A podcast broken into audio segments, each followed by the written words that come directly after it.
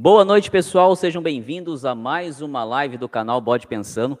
Hoje, quarta-feira, dia 23 de março de 2022. Uma quarta-feira agradável, uma temperatura boa, não está nem quente, nem, nem muito frio. Aqui em Sorocaba já choveu um pouquinho.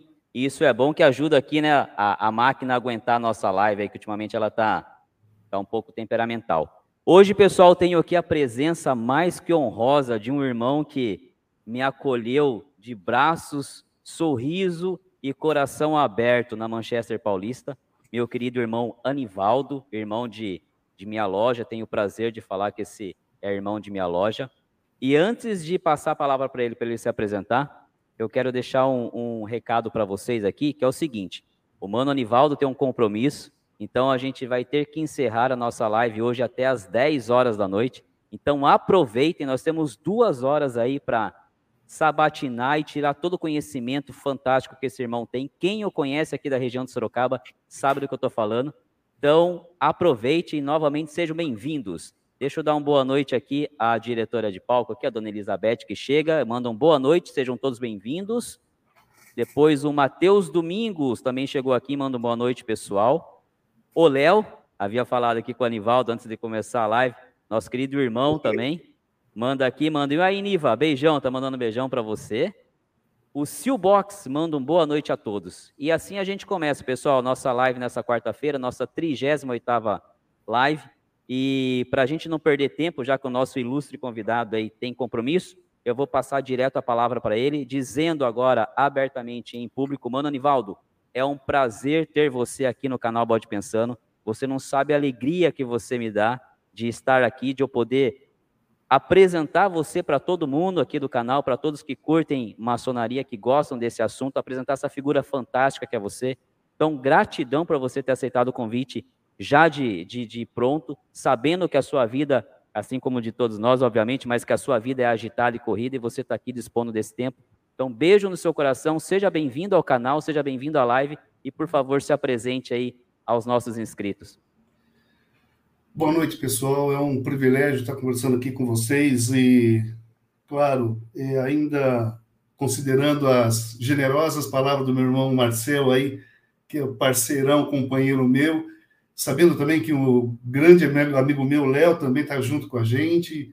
É um privilégio estar falando de um assunto que eu gosto muito e que, é, que também é, demanda muitas dúvidas, muitas curiosidades, mas é, a maçonaria ela é discreta, então nós podemos conversar sobre muitos assuntos sem entrar na, na, na, na ciranda daquilo que é, não, pode, não deveria ser comentado, né?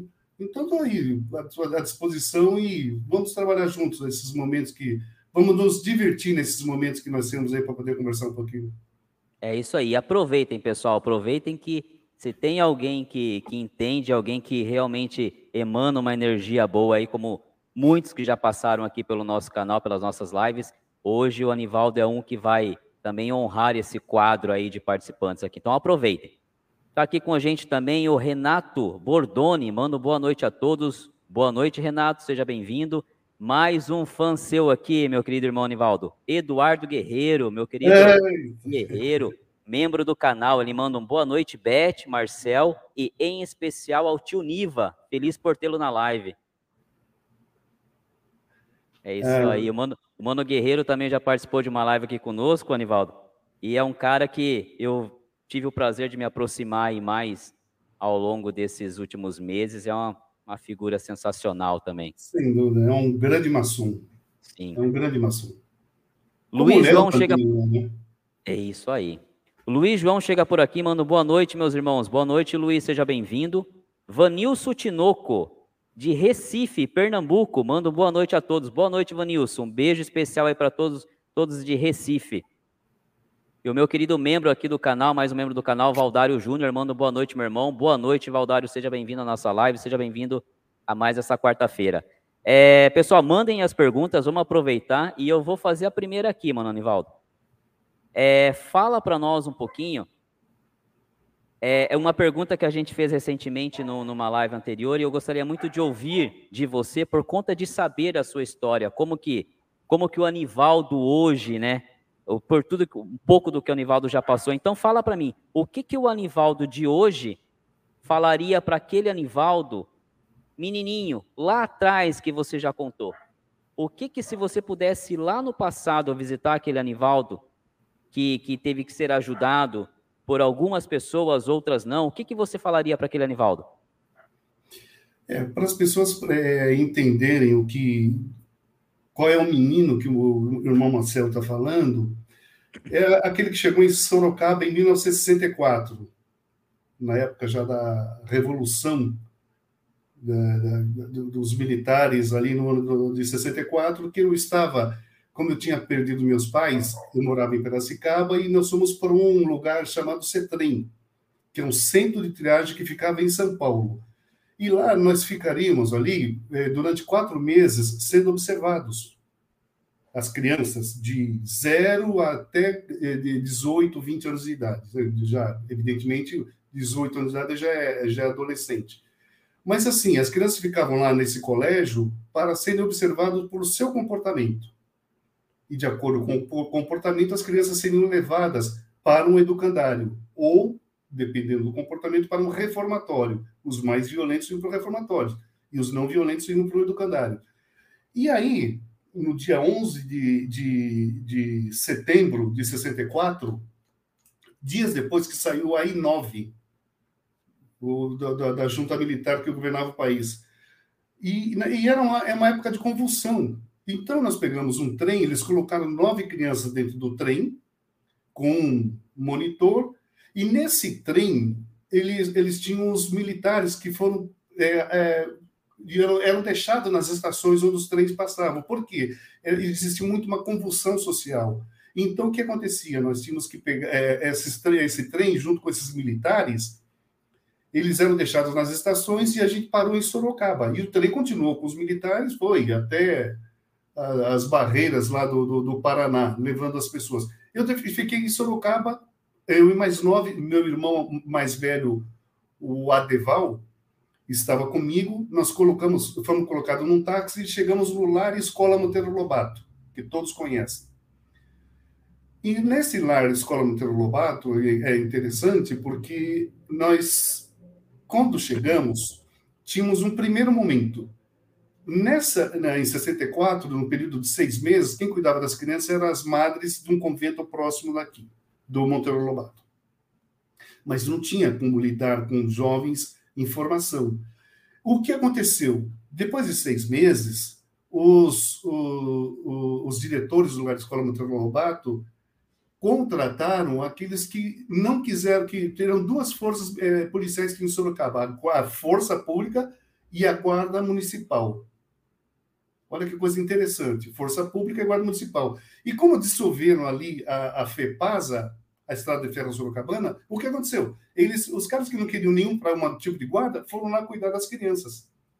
E não tinha nenhuma condição. A gente é, era muito maltratado e ficamos um, pelo menos um ano sofrendo na mão desse, desse povo que não tinha aptidão para lidar, lidar com crianças. Bom, depois de algum tempo, é, de um dia para o outro, do nada, onde a gente dormia, onde a gente era obrigado a ter aquela era grade de ferro que não podia sair, uma alimentação precária, do nada as coisas melhoraram substancialmente. Porque aí foram colocados funcionários especializados, com enfermeira, com dentista, aí as coisas mudaram. E aí nós começamos a viver. É, as crianças tiveram um, uma qualidade de vida melhor. Esse, esse foi o momento que eu vivi quando eu cheguei em Sorocaba, no Lar Escola Monteiro Lobato. Bom, o mais interessante disso é que depois é, é, a, a, escola começou a se especializar. Tinha encadernação, marcenaria, mecânica, uma série de coisas, criação de pato, e, e quem tinha aptidão para determinadas coisas ia para essas áreas aí. E aí nós acabamos descobrindo que quem assumiu a direção, já tinha assumido, quem era o responsável, era uma loja maçônica, a Perseverança Terceira aí que nós, que nós começamos a entender o que é maçonaria trabalhando na prática, funcionando na prática. Nós tínhamos, eh, eles conversavam com os meninos, eles davam orientações para os meninos, davam educação, bem mal alimentação, bem mal dava, porque você imagine 250 crianças, você alimentar. Isso, nós estamos falando de 64, dos anos 60, dos anos 70. Dizer, não tinha apoio de igreja, não, a loja maçônica que sustentava e sustenta até hoje aquele colégio. Então, aquele menino que chegou, ele foi criado dentro dos parâmetros da liberdade, da igualdade, da fraternidade. E olha que coisa curiosa. Dizer, então, o que eu falaria para aquele menino que foi criado por esses maçons, livres de bons costumes? Eu falaria para ele o seguinte: vocês fizeram um bom trabalho. Vocês falaria, falaria para a diretoria, vocês fizeram um bom trabalho. Mas, por outro lado, eu também eh, falaria para aquele menino que estava lá, não fuja dos princípios na qual você foi criado. Essa é a grande razão do, que, do princípio. Se você foi criado dentro do princípio de uma liberdade, onde todos somos livres, da igualdade, onde todos somos irmãos, e fraternidade, que nós temos que estender a mão para o outro, eu acho que cumpri o papel na qual eu me submeti, ou que na qual a minha a vida me impôs. Puxa vida, é, é, pessoal, eu acho que só esse trecho aqui, é, esses 11 minutos de live aqui, ouvindo essa história do Anivaldo, já valeria a live de hoje. E eu falo isso para vocês porque quando eu, é, então, recém-iniciado in, é, na, na loja, na Manchester Paulista, fui lá é, é, chamado pelo Anivaldo para me dar o, o seja bem-vindo à maçonaria, e aí a gente conversou e descobrimos que ele conhece a pessoa que trouxe os meus pais para Sorocaba, e aí ele me contou essa história. Quando eu ouvi essa história do Anivaldo e vi, comecei a perceber a, a, a, pessoa que o Anivaldo é como, como maçom, eu falei, caramba, que cara de luz, que cara de luz. Então, eu precisava que vocês ouvissem essa história dele, porque realmente é uma história de vitória. É uma história, eu, eu é, é mais ou menos parecida a minha história. Eu, eu, eu digo aqui para minha esposa e filho, já disse para quem está próximo de mim, que hoje o que eu tenho, em vista do que eu já passei, eu me considero um milionário. Né? Então, eu acredito que o Anivaldo também, quando olha lá para trás e vê tudo o que aconteceu e vê hoje como está o Anivaldo, também tem esse sentimento que de, de vitória, de vencer na vida, né? É, com certeza. Eu, eu sou, eu considero um cara privilegiado, porque dentro desse parâmetro, aí, só para você ter uma ideia. Bom, no colégio a gente fica, é, é, nós ficamos até 18 anos de idade. A partir de 18 anos de idade, você sai do colégio e tem que ir embora e não pode ficar, não pode permanecer lá. Bom, aí nesse 18, quando eu completei 18 anos, meu irmão completou 18 anos de idade antes de mim. A curiosidade do meu irmão é que quando ele saiu do colégio, ele saiu e começou a caminhar. Né? Saiu do colégio, começou a caminhar, caminhar, caminhar, caminhar, caminhar, e foi parar lá em alumínio. Quando ele chegou na fábrica do alumínio, bom, cheguei em Sorocaba, porque naquela época, lembre-se, que ali no, na década de 70, a pista da, da Raposo Tavares não tinha, era, não eram duas pistas, era uma pista só. E não dava para descer Sorocaba, era só mato. É, a gente, é, é, é, nós chegamos aqui, chamava-se Armando Panuzzi, era a Avenida Curitiba. E aí o asfalto, o, e o asfalto só chegava no 9 de julho. E, e, e, e, era cascalhado até onde a delegacia hoje. Depois de lá era terra vermelha. Mas ali servia também como a extensão da, da Raposo Tavares, porque a Raposo Tavares ela descia a, a Avenida São Paulo passava pela Praça dos Canhões, contornava, subia a, a 7 de setembro e depois ali continuava, ia para o estado do Paraná. É ali que era a Raposo Tavares, que era. Foi essa Raposo que eu vivi, que, que, entendeu? Então, quando meu irmão saiu, ele caminhou até é, alumínio e chegou em alumínio e falou: Estou em Sorocaba. Não, não estava, estava na fábrica de alumínio. Aí acabou trabalhando por lá, os caras gostaram dele, acabou ficando funcionário de lá. Tá? E, e o interessante disso, que quando eu saí, as coisas já estavam um pouco melhores. E aí o que aconteceu? Eu fui morar na casa de um, de um, de um tio, aí descobriu-se que eu tinha um tio. Olha como gente, é interessante. Aqui em né? Aqui em Sorocaba. Fiquei lá dois, três meses, depois também saí, porque não tinha condições, não era, não era ambiente para mim, não tinha condições de ficar, de ficar lá. Mas e, e aí o, você completa 18 anos, você tem que desmembrar do colégio. Só que aí eu fui procurar emprego, eu estudava no Padilha. Eu fiz Padilha também. Nós temos muitas coisas em comum. Puxa vida. Aliás, eu conheci o amor da minha vida, que é a Beth, no Padilha, nas pois é. escadarias é. do Padilha. Então, aí ali tinha um professor chamado Samuel Gutierrez. Não sei se você foi aluno do Samuel Gutierrez. O Peixinho, o pai do Peixinho, era professor de educação física lá. O pai do Peixinho, provavelmente você foi aluno dele também. E aí o que aconteceu? O, o, ele dava aula de artes industriais e lá eu aprendi como revelar filme, fazer fotografia manuais. E ele falou: vá no jornal ali embaixo, na rua Santa Clara, que tem um jornal lá, vê se você consegue emprego lá, você tem aptidão para isso. Eu fui para o jornal, né, bati lá, tá? E me atendeu um, um rapaz chamado Olavo Crespo. Falei, ah, tá bom, você quer fazer um teste aqui? De onde você é? Falei, ah, sou do Monteiro Lobato. Ah, que legal, que bom. Ah, vamos fazer um teste, veja o que você pode fazer aí, então. E, bom, subi, terminava o, o, a, minha experiência lá, eles me davam dinheiro para colocar para ir do ônibus na Vima, né, para voltar para casa, tá? E aí o que aconteceu? Aí descobriu-se que o jornal Cruzeiro do Sul pertencia a quem? Para aqueles mesmos diretores do Lar Escola Monteiro Lobato. Sim. Eu não sabia. Não sabia. Quer dizer, quem me recepcionou lá foi um, um, uma pessoa maravilhosa, tal, que já é falecido. E aí eu acabei ficando, ficando, ficando. Comecei como auxiliar administrativo, acabei voltando como jornalista, repórter fotográfico. Que bacana. É aí que deu o início da minha carreira profissional em Sorocaba. Essa é outra fase que a gente vai, vai abordar agora, essa sua. A, a, a gente falou aí do início do Anivaldo, agora falar de toda essa evolução. Mas antes, meu irmão, me permita, deixa eu só dar uma boa noite que tem algumas pessoas muito especiais que estão chegando aqui. Dá uma boa noite aqui para Caroline Mendes. Ela manda boa noite a todos. Boa noite, Marcel. Estou em aula e no mudo. Assim que der intervalo, tentarei papear. Boa noite, Carol. Mais uma vez aí prestigiando a live, mesmo em aula. Um beijo no seu coração. Obrigado pelo carinho aí, viu? Flávio Highlander, mais um querido membro do canal, manda um boa noite. Que Deus nos abençoe e nos dê uma live de muita luz e conhecimento. Muito obrigado, Flávio. Com certeza será mais uma live abençoada por Deus. Alexandro manda um boa noite, parabéns pelo programa. Obrigado, Alex, seja bem-vindo. Dalmir Monteiro, boa noite a todos os irmãos. Boa noite, Dalmir. Comenta aí qual, qual o seu rito e oriente, por favor, para a gente mandar um, um fraternal abraço aí. E olha quem aparece por aqui, mano Anivaldo, nosso querido irmão Tadeu Sansão. Futuro manda... robô. É, Anivaldo, um grande maçom. Parabéns pela live. Obrigado, Sansão. Beijo no seu coração. Senti saudades de você na última sexta-feira lá na loja, hein? Ninguém faz o, a, a, ajuda no Ágape como você, Sansão. Volta logo, hein? O Tiago Oliveira manda boa noite a todos. Boa noite, Tiago. E o Tiago Xavier chega e fala: Cheguei a pouco, cheguei um pouco atrasado, mas estou aqui.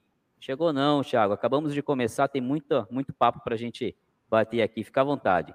Getúlio II, mais um querido membro do canal, manda um boa noite. E agora aqui o Tárcio Meira. Boa noite, meu amado irmão, Tárcio do Oriente de Fortaleza. Beijo no seu coração, meu irmão, e a todos os irmãos de Fortaleza. Mano Anivaldo, só trechos maravilhosos aí da sua vida, agora conta aí. Então o Anivaldo chegou lá e começou no, Cruzeiro do Sul como, como fotógrafo, né, como auxiliar administrativo, depois passou para fotógrafo e conta como é que foi essa decolagem aí até chegar a, ao Anivaldo e como é que foi também nesse caminho o seu ingresso, porque até então a maçonaria tinha participado em dois momentos na sua vida. Foi ela que te abrigou aqui em Sorocaba, vamos assim dizer, né, no Monteiro Lobato, ela que abriu a porta, vamos dizer assim, da sua vida profissional indiretamente, mas lá na, na permitindo com que você fizesse o teste. E quando é que você realmente resolveu bater ou foi chamado por alguém para falar agora venha-se, junte-se à maçonaria que já está tão presente em sua vida? Bom, dentro do, é, é, é, muito simples. Né? Aí, quando eu comecei a, a, ganhar dinheiro, que, como funcionava a, a, vida fora de um colégio que a gente vai buscar, e aí eu falei assim, bom, preciso constituir família. Aí, com o meu salário, o primeiro carro que eu comprei foi um, um JK, um JK. Todo mundo compra o Fusquinha. O primeiro Fusquinha é o, é carro de todo mundo. É, é onde quando todo mundo. Eu comprei um JK. Esse eu nem conheço, Niba. Depois você pesquisa aí, puta carro maravilhoso. Já tinha, é, já tinha até piloto automático. Mas aí eu resolvi casar.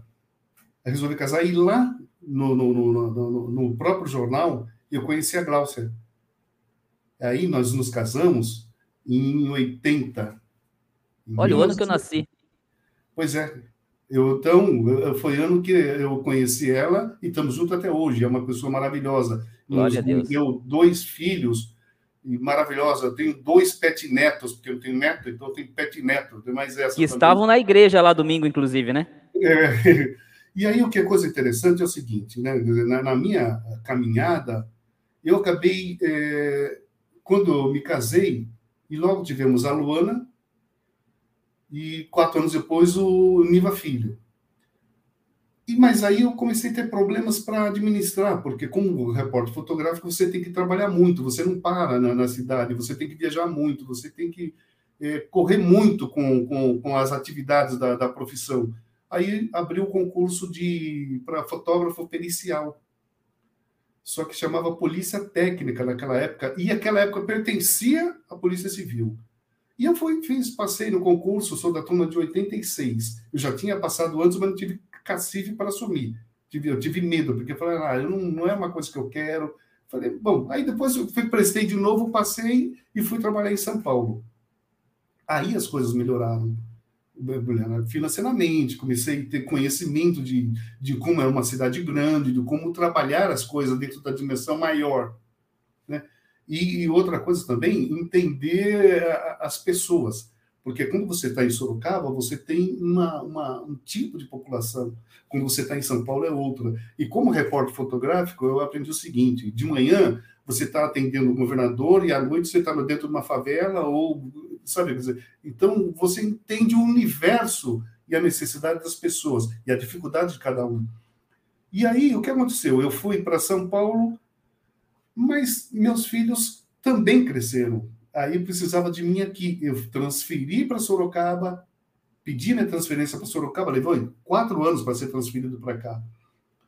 E a, e a, outra curiosidade, quando eu cheguei aqui em Sorocaba, eu descobri que o cara que me transferiu era irmão, que por solicitação de um irmão de Sorocaba, sabia da minha, sabia da minha necessidade, ele falou assim, não, eu transfiro. E transferiu para Sorocaba, acabei ficando aqui. Mas você Quer não dizer, era maçom ainda? Não. Eu tinha os princípios, foi criado dentro desse, dos princípios, mas não era maçom. E aí, em 2002, tinha, eu trabalhando em Sorocaba, tinha um perito chamado Dimarô de Marim Martins Peixoto. Não conheço. e aí, o Dimarô, um dia, a minha esposa foi me buscar junto com a minha filha, né? Sentado assim, no, no, no aguardando ele, conversando sobre futilidades, coisas da vida. Ele esperou a minha esposa chegar, minha filha chegar com ela. Ele falou assim: Olha, eu estou esperando você chegar aqui porque eles precisam fazer um convite para esse, esse meu amigo aqui. E aí ele vira para mim: Você não quer ser maçom? Na lata, assim? Na lata. No, no, estacionamento, sentadinho ali, aguardando, mas só que ele esperou a esposa chegar. Aí eu olhei para ela, olhei para minha filha, maçom. Eu não tenho é, condições, não tenho formação, não tenho nem. Imagine, quem sou eu para ser maçom? Eu falei assim: não, você vai ser sim. Eu vou indicar você para uma loja maçônica. Isso em 2002.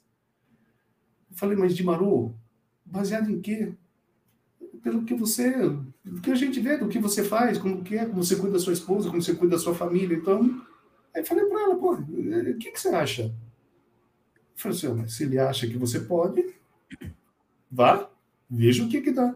E aí foi o primeiro convite, foi o primeiro contato. Bom, dentro da, da maçonaria, para os irmãos que estão acompanhando, existe um questionário que você tem que preencher. E esse questionário, uma das, das questões, só para entender, né, só para você entender, se a tua esposa ou namorada tal, não permitir que você seja maçom, você não vai ser maçom, mesmo que você queira. Então, esse é um princípio. Então, quem tem é, condições, ou que pensa um dia, escolha uma esposa que fala assim: olha, se algum dia for é, é, convidado, você deixa ser maçom? Faça essa primeira pergunta, depois fala assim: eu tiro. A ideia é mais ou menos assim. E aí, dentro do, do questionário, tinha uma pergunta, uma, uma pergunta assim: É, você conhece a maçonaria? Eu botei um não. Garrafal. Garrafal? Não, dentre outras perguntas. Não. Aí o questionário voltou. Aí o Dimarão falou assim: pô, você me responde não, que não conhece a maçonaria, você vive que na maçonaria, foi criada pela maçonaria, e você me, me coloca que não. não. Mas essa era uma pergunta impeditiva na época, Niva? Ainda é. Ainda é? Ainda é. Essa pergunta é feita ainda hoje. Mas assim, a ponto, a, a ponto de, de, de, de, dar uma congelada no seu processo? Sim, por quê? Verdade. Porque se você não conhece, qual é a, a, a condição para você? Se você não sabe nada, o que, que, você vai eh, traduzir como maçonaria? Como seita, como religião, como se o mínimo que você sabe? A gente sabe como que é, como que funciona. Eu dei a resposta, depois eu tudo bem. Eu sei o que é maçonaria, o que é maçonaria, o que a maçonaria faz, mas eu não conheço, eu não vivo lá. Então, dentro desse conceito, eu não sei o que é maçonaria a maçonaria templo, né? Porque na, eu, tinha, eu tinha entendido que a questão era maçonaria templo. Entendi. Por dentro mesmo, né? O que faz lá dentro, no, no, o que estuda. No, no seu ritualístico, eu não conheço, eu não sei. Entendeu? Aí eu respondi, depois veio, e aí me aprovaram meu nome, e aí deu sequência. Em 2002, eu e mais três irmãos, porque eu sou quadrigêmeo, né? Ah, é? Você iniciou com quem? Eu, Marcão, o Irineu e a Delton. Que bacana, olha só, irmãos valorosos. Mano Niva, segura um pouquinho aí, toma uma água que eu vou dar mais uns boa noite aqui, que tá só, só tá chegando aqui convidados aqui mais do que especiais, então vamos dar uns boa noite enquanto você bebe uma água. O nosso Vamos querido Evandro Dias, da Augusta e Respeitável Loja Simbólica, Adam Smith, 3290 Oriente de Santo André, Tríplice Fraternal Abraço. Tríplice Fraternal Abraço, meu irmão, a todos os obreiros de vossa oficina. José Leister manda um boa noite, meus irmãos. Boa noite, José, seja bem-vindo. Meu querido irmão Carvalho Bigfield, mais conhecido também como Rogério, lá do Rio de Janeiro. Esse cara é sensacional, Niva. Você precisa conhecer ele, vai conhecer o dia que vier em Sorocaba aqui, se Deus quiser. Esse cara é fantástico, é irmão nosso. Ele manda aqui: os aprendizes aqui do Rio de Janeiro querendo aprender com os mestres. Mano, Rogério, você e o Anivaldo, se pararem para conversar um dia, vocês vão terminar um mês depois, tenho certeza disso. Ulisses Pessoa chega aqui, manda um boa noite, Marcel, chegando para mais uma live maravilhosa. Boa noite, Ulisses, seja bem-vindo. Mais uma live aqui, graças a Deus, com a presença de vocês aí, para um bom bate-papo. O José, ele manda aqui que ele é da Augusta e respeitável loja simbólica Fraternidade da Pedra, de Sorocaba. Que bacana, seja bem-vindo, meu irmão. Seja bem-vindo. O, olha quem chega aqui, meu querido irmão palmeirense Alexandre, MM Construções, mano, um chique demais, Alexandre. Obrigado, mano, obrigado. Daqui a pouco o Palmeiras joga, hein? Daqui a pouco, obrigado. Seja bem-vindo à live, vocês que estão entrando aqui na live pela primeira vez, por favor, se inscrevam no canal aí, hein? Deixem um like, depois olhem todos os vídeos, os pensamentos, as reflexões. Tenho certeza que vocês vão gostar.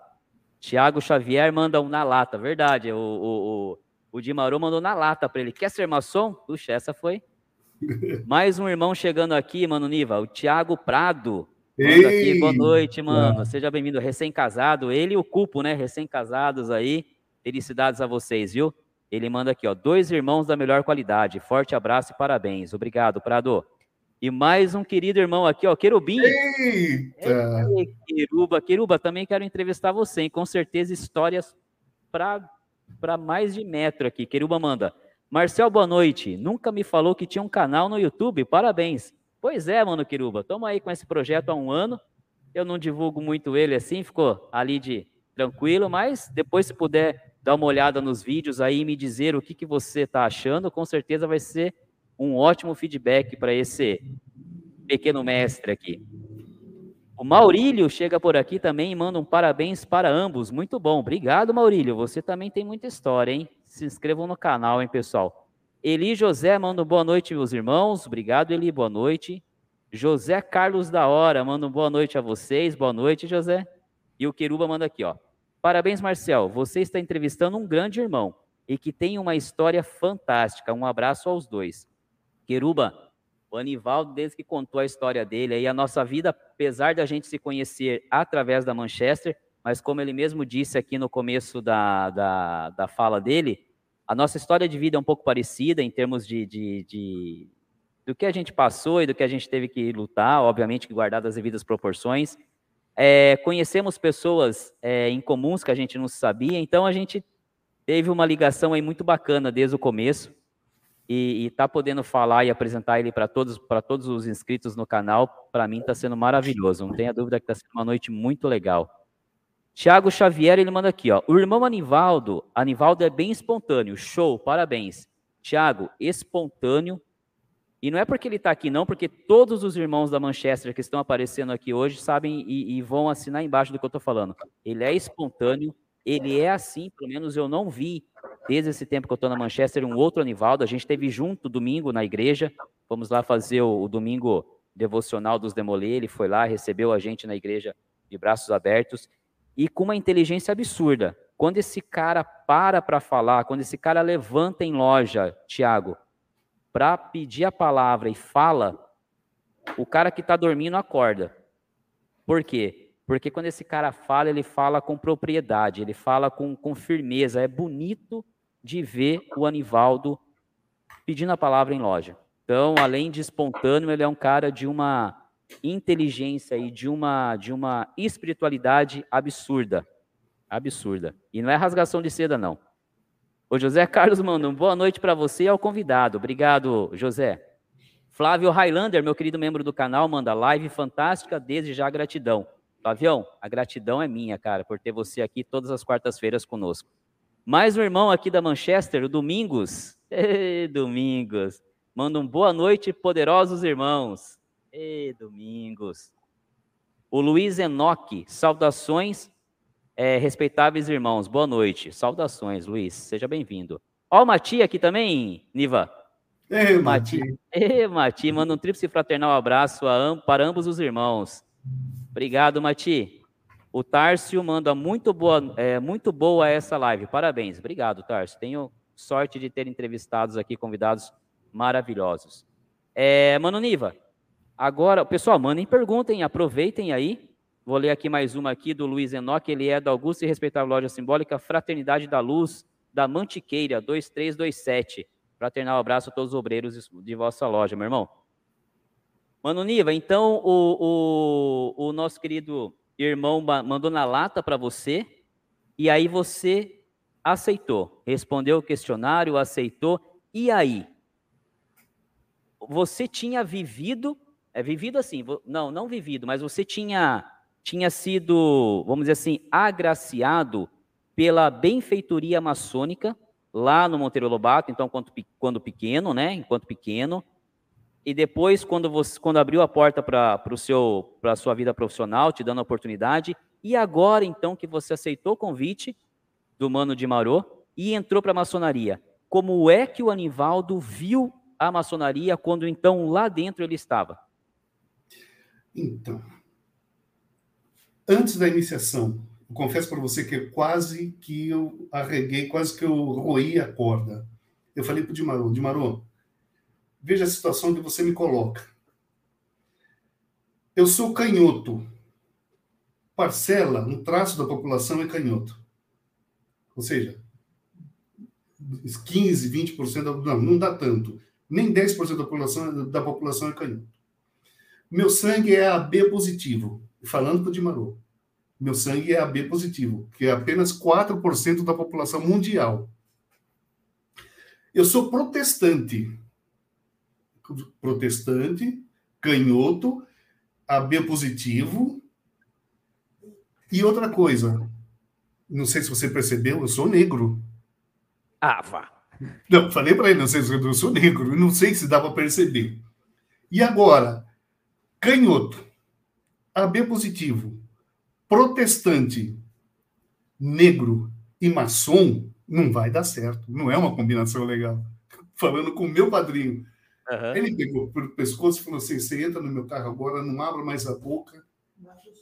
E não abra mais a boca e você vai apenas agora é, apenas sentir o teu momento. Aí, tudo bem, a gente é iniciado. Bom, eu comecei a entender a maçonaria ali depois de na segunda ou terceira instrução. Eu não sei se os irmãos que os, os que nos assistem agora, muitos sabem do que eu estou falando, mas muitos não sabem. Mas é, é, é, é nós temos ali a, nessa filosofia maçônica estudos. E um estudo, esse é aprimoramento que a gente tem que fazer. É, estudar livros, é, fazer pesquisas e falar do, do sentimento de cada um. E aí que eu comecei a sentir o que é maçonaria. Eu comecei a entender os diretores do meu colégio, a relação e o carinho que ele tinha, na, é, é, é, porque eu achei interessante, eu acho interessante, porque a, a Perseverança Terceira, além de me criar, me deu uma, a, a formação profissional. E, e, o melhor disso, dessa formação profissional, é que eu pude estudar e ler muitas coisas a respeito do que era a Perseverança Terceira a loja Perseverança Terceira. Ela foi a primeira loja a lutar pelo voto feminino. Ela foi a primeira loja que, na, na bolsa de beneficência, é, o dinheiro era para comprar escravos e libertá-los, e ela fez a primeira escola dos, de, de, formação dos homens pretos, que era como fabricar prego, como fabricar cela, como fabricar chapéu, como fabricar é, é enxada. E tudo isso vinha na minha cabeça. Eu falei assim, mas meu Deus do céu, isso é ser maçom, isso é fazer maçonaria. Não é você é, é, é ter o título de maçom, mas você é fazer o bem, é, preparar, cuidar, alimentar uh, o outro, terceiros, outras pessoas. E aí, Não é um clube social, né? Segunda instrução, eu comecei a entender o que aqueles homens eles significava ser maçons. Muito legal. Eu achei muito legal. É, é aí que eu comecei a entender maçonaria e aí o, o, ritual. Eu comecei então a comecei a ler livros do Rizardo do Camino. Eu comecei a pesquisar e não parei até hoje. Eu tenho assim, uma coleção de livros de maçonaria muito bons. Tenho mais de 150 livros que tratam sobre o assunto, mas o mais importante deles é o que trata do homem maçom sabe? O, o, homem maçom o, o, não é a maçonaria em si, é aquele que quando a gente sai da loja e abre aquelas nossas portas e cai no mundo. É aí que a gente vai entender que a maçonaria é ali que está. Nós cumprimos uma obrigação ritualística, nós fazemos um movimento ritualístico ali. Mas quando a gente sai, a gente é, é pega as instruções e vai, cai na vida, é que a gente vai entender verdadeiramente como maçom. Quando você está dirigindo, se tem um, um, uma situação de que um motoqueiro te corta ou um carro está te causando algum problema, ou quando você é maltratado pelo garçom, pelo cara da bomba de gasolina, ou numa loja, aí quando você começa a entender as instruções. Não é uma questão de, de, de sociabilidade. Nós temos dois tipos de educação. Eu não tive o privilégio de ser cuidado, criado por pai e mãe, mas eu fui criado por maçons por maçons, que eles diziam para você: eu, eu não tenho a figura feminina na minha vida, eu tenho a figura masculina. Mas ali eu tinha certeza que eles falavam: você tem que fazer assim, você tem que agir assim, e se você quiser conquistar algumas coisas, não vai cair do céu. Sim. Você vai ter que perseguir, você vai ter que dizer. Aí que eu comecei a entender, na segunda instrução, eu comecei a entender o que verdadeiramente que era ser maçom de templo e maçom fora do templo. Que bacana, Niva, que bacana. Deixa eu dar aqui mais uns boa noite. Olha quem chegou aqui. Antônio Carlos Rubinato, nosso delegado. Conhece, Niva? Eita. Manda aqui o Marcel e Niva, forte abraço.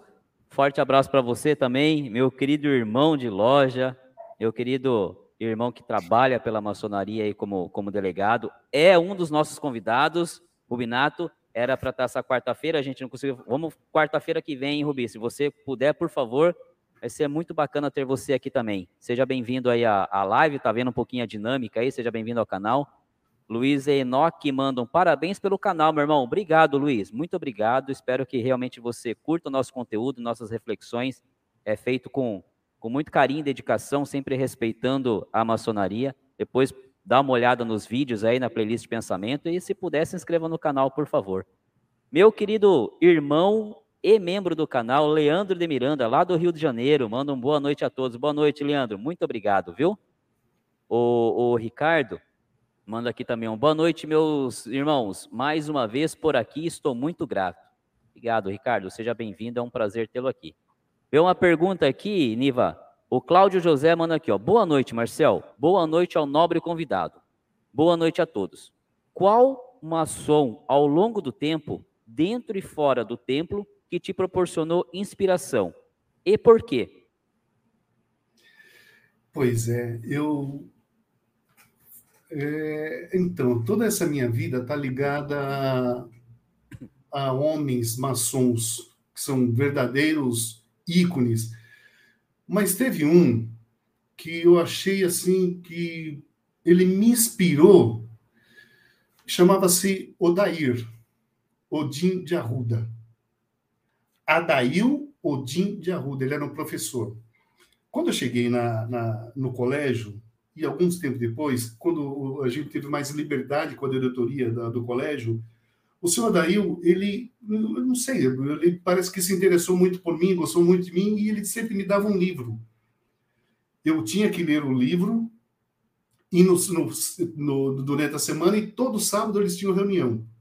E nessa reunião, depois que ele saía, ele pedia que eu fizesse o resumo de um livro, do livro que ele me ofereceu para ler. E eu tinha que falar o resumo do livro e tal. E por ele ser professor, ele era muito rígido, muito ríspido. E tinha uma coisa interessante, o Adair, ele era do tempo assim, que quando o aluno não correspondia, ele dava palmatória ao beliscão.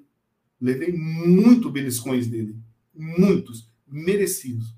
Porque, às vezes, quando eu não lia o livro, ele me cobrava e falava assim, agora você vai lá, lê esse capítulo e você tem meia hora para me dar o resumo desse livro. E aí eu, esse cara me inspirou, ele me forçou a entender, a viajar na literatura.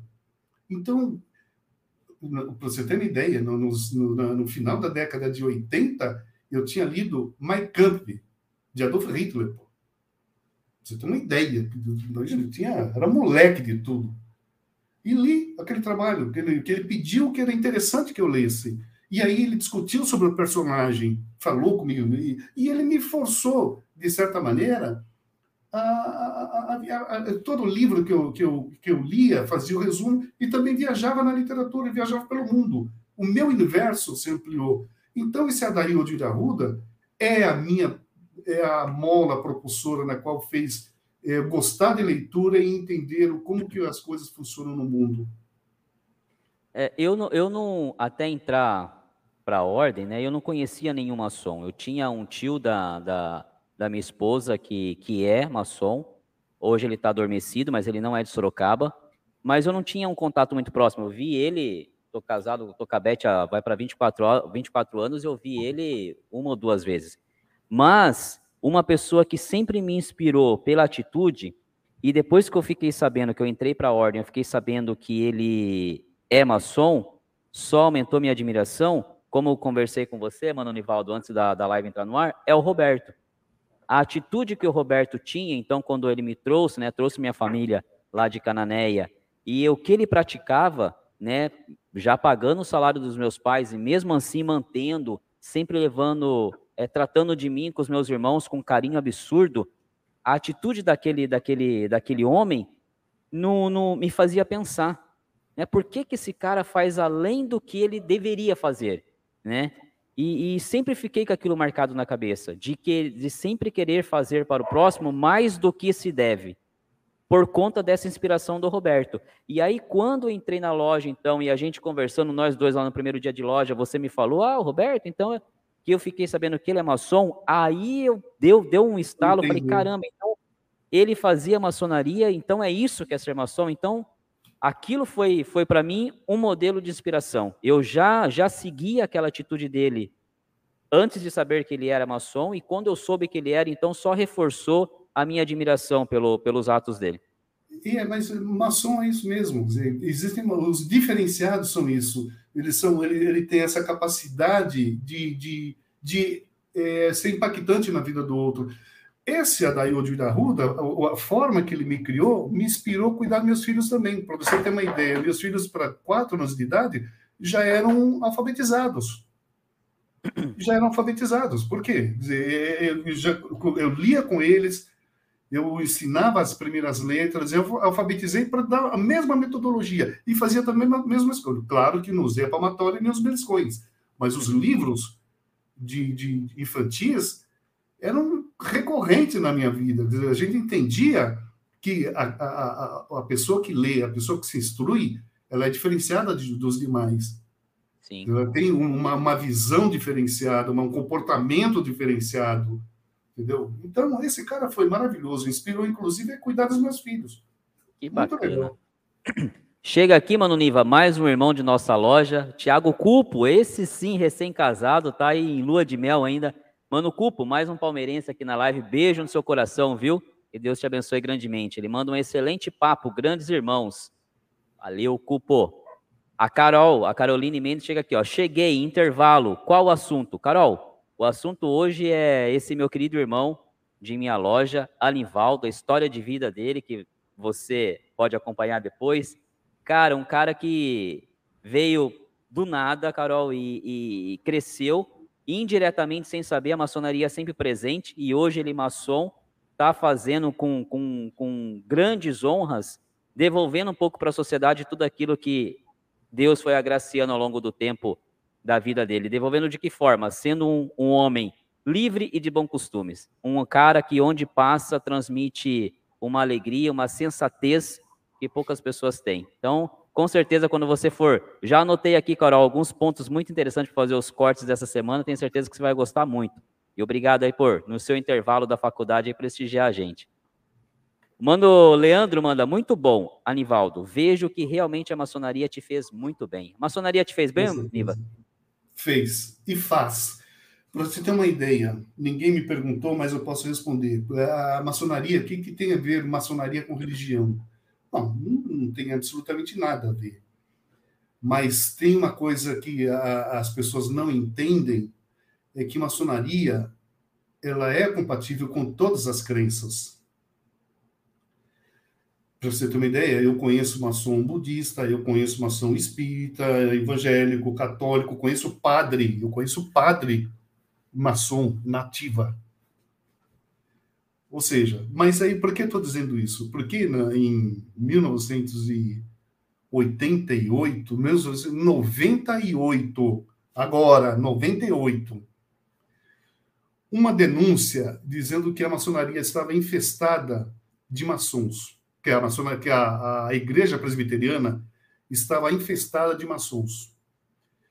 E aí o Supremo Concílio, que seria correspondente ao nosso Papa, mandou fazer uma enquete o que deveria ser feito com os maçons da igreja. E foi um negócio muito curioso. Pra você ter uma ideia, a minha igreja presbiteriana de Sorocaba, na época, era uma concentração muito grande de irmãos maçons. Tinha muitos maçons. E administrava eram presbíteros, pastor maçom, uma série de coisas. Diáconos. E, e, e, o que aconteceu é o seguinte, que em, em 98, essa enquete ela chegou a, a, a ser publicada de que a ideia seria que todo membro da maçonaria deveria abandonar a igreja ou abandonar a maçonaria. Escolher entre um e outro. Escolher entre um e outro. Acabou. Bom, aí isso, estou falando da minha igreja, mas veja o universo das igrejas presbiterianas de Sorocaba. O que aconteceu? Entre escolher a igreja presbiteriana e a maçonaria Percebeu-se que, se tivesse que escolher, todo mundo ia largar a igreja, mas continuaria na maçonaria. Por quê? Porque nós sabemos o que é a maçonaria e nós sabemos o que é uma igreja, como funciona uma igreja. Só que quando você vai tirar pastores da igreja, presbíteros, diáconos, de toda a igreja presbiteriana. Estou falando, vamos colocar na situação de Sorocaba, mas a igreja, isso era uma ordem da igreja presbiteriana do Brasil. O presidente do Supremo Conselho, o nosso Papa, era maçom. Ele teria que abandonar o cargo. Ele abandonaria, abandonaria o cargo, mas não abandonaria, não abandonaria a igreja dele lá em Minas Gerais. Ia perder um luminar da igreja. E aí percebeu também que ia haver um problema de caixa, porque quem é que toca, quem administrava, porque quando você tem maçons, diáconos, na igreja presbiteriana, a mulher não trabalha nos cargos oficiais, ela trabalha como cooperadora. Aí ia acabar a sua força de trabalho, a sua a mente, a sua, a sua força produtora, a mola propulsora da igreja do Brasil. Então, eles fizeram o seguinte: para não acabar com, para não ter uma dissolução na igreja. Eles decidiram o seguinte: quem está na maçonaria fica, mas os próximos não vão mais, é, é, não, não, não, deverão ser mais é, iniciados na maçonaria. Mas como é que você vai saber que o cara é maçom? Como é que controla? Tem um, um, um questionário? Você vai chegar e falar assim: eu sou maçom e não, não descobriu-se que eu sou maçom depois que muitos anos depois estava na igreja por conta de, de de atividades ligadas à maçonaria. Entendeu? Mas como é que você vai saber? Eu tenho, tem muitas pessoas na minha igreja, lá nós devemos, devemos ter pelo menos umas 20, 25 pessoas que são maçons. Agora, podemos ter mais disso, que eles não se manifestam. E aí? Se você tirar esse pessoal de lá, como é que você vai formar essa, essa, essa força pensante da igreja que você vai colocar, fazer a administração da igreja, que é feita somente por homens? pelo menos a igreja presbiteriana do Brasil, inclusive a presbiteriana de Sorocaba. Então, é, é, é, isso é curioso. Então, veja bem, é incompatível maçonaria com religião? Não é. Sabendo que não é. Mas a população não entende isso. A, a, população entende que nós ainda sacrificamos bode, sacrificamos criança, que nós fizemos pacto com o diabo e que tudo ali é, é é contra Deus. É contra Deus. Então, nós temos que ter, tomar, tomar cuidado também. Eu disse que a primeira coisa que você vai falar para sua namorada quando você vai entrar ou ser convidado é se ela aceita que você seja maçom. O segundo, você vai perguntar é, é, se a sua igreja tem incompatibilidade com a maçonaria. É, eu, sempre, eu sempre comento aqui na, no, no canal, nas lives, Mano Niva, que a maçonaria, ela recebe muito bem todas as religiões.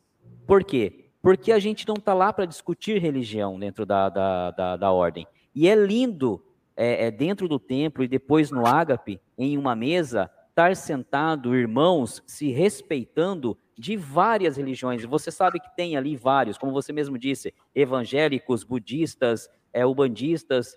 Agora, as religiões não recebem a maçonaria tão bem como elas recebem. Não tem essa, essa, essa cordialidade. Marcel, eu, aí eu, eu falo para você, a maçonaria ela não tem nada a ver com religião, mas ela é religiosa, porque nós entendemos, nós reconhecemos como único criador, o grande arquiteto do universo. Sim único, grande e absoluto criador do universo, Deus, então nós somos religiosos. É. E o primeiro o, o, primeiro vídeo aqui no canal, mano, inclusive é, é, tá com a qualidade de imagem ruim, a câmera estava começando, né? Mas é justamente intitulado Por que Gadu? E nesse vídeo, nesse pensamento, nessa reflexão, eu falo justamente isso. A maçonaria ela foi tão tão feliz na sua forma de, de, de agir, que ela não chama o grande arquiteto do universo de Jeová, de Jesus, de Buda, de Alá, como seja. Ela deixa que você chegue a ele como você quer. E para ela, ela entende: este é o grande arquiteto do universo. É o nosso Criador. Então, a maçonaria é religiosa no sentido que é respeito a Deus, amor ao próximo e dedicação à família. Quem uma religião maior que isso? Sim. Sim. Simples. Simples. Muito bom. Chega aqui na nossa live o Elson, Elson Araújo, perdão, ele manda um oi, boa noite. Oi, Elson, tudo bem? Getúlio II, nosso querido membro do canal, ele manda aqui, ó.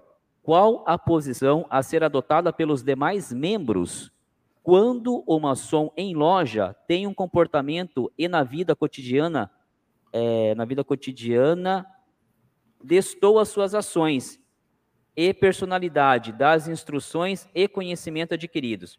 Fala aí, Mano Niva, com toda a sua experiência, como é que, como é que deve agir a, a ordem quando o irmão vai lá para a sua sessão no dia da semana determinado, age lá como tal e aqui fora pinta e borda.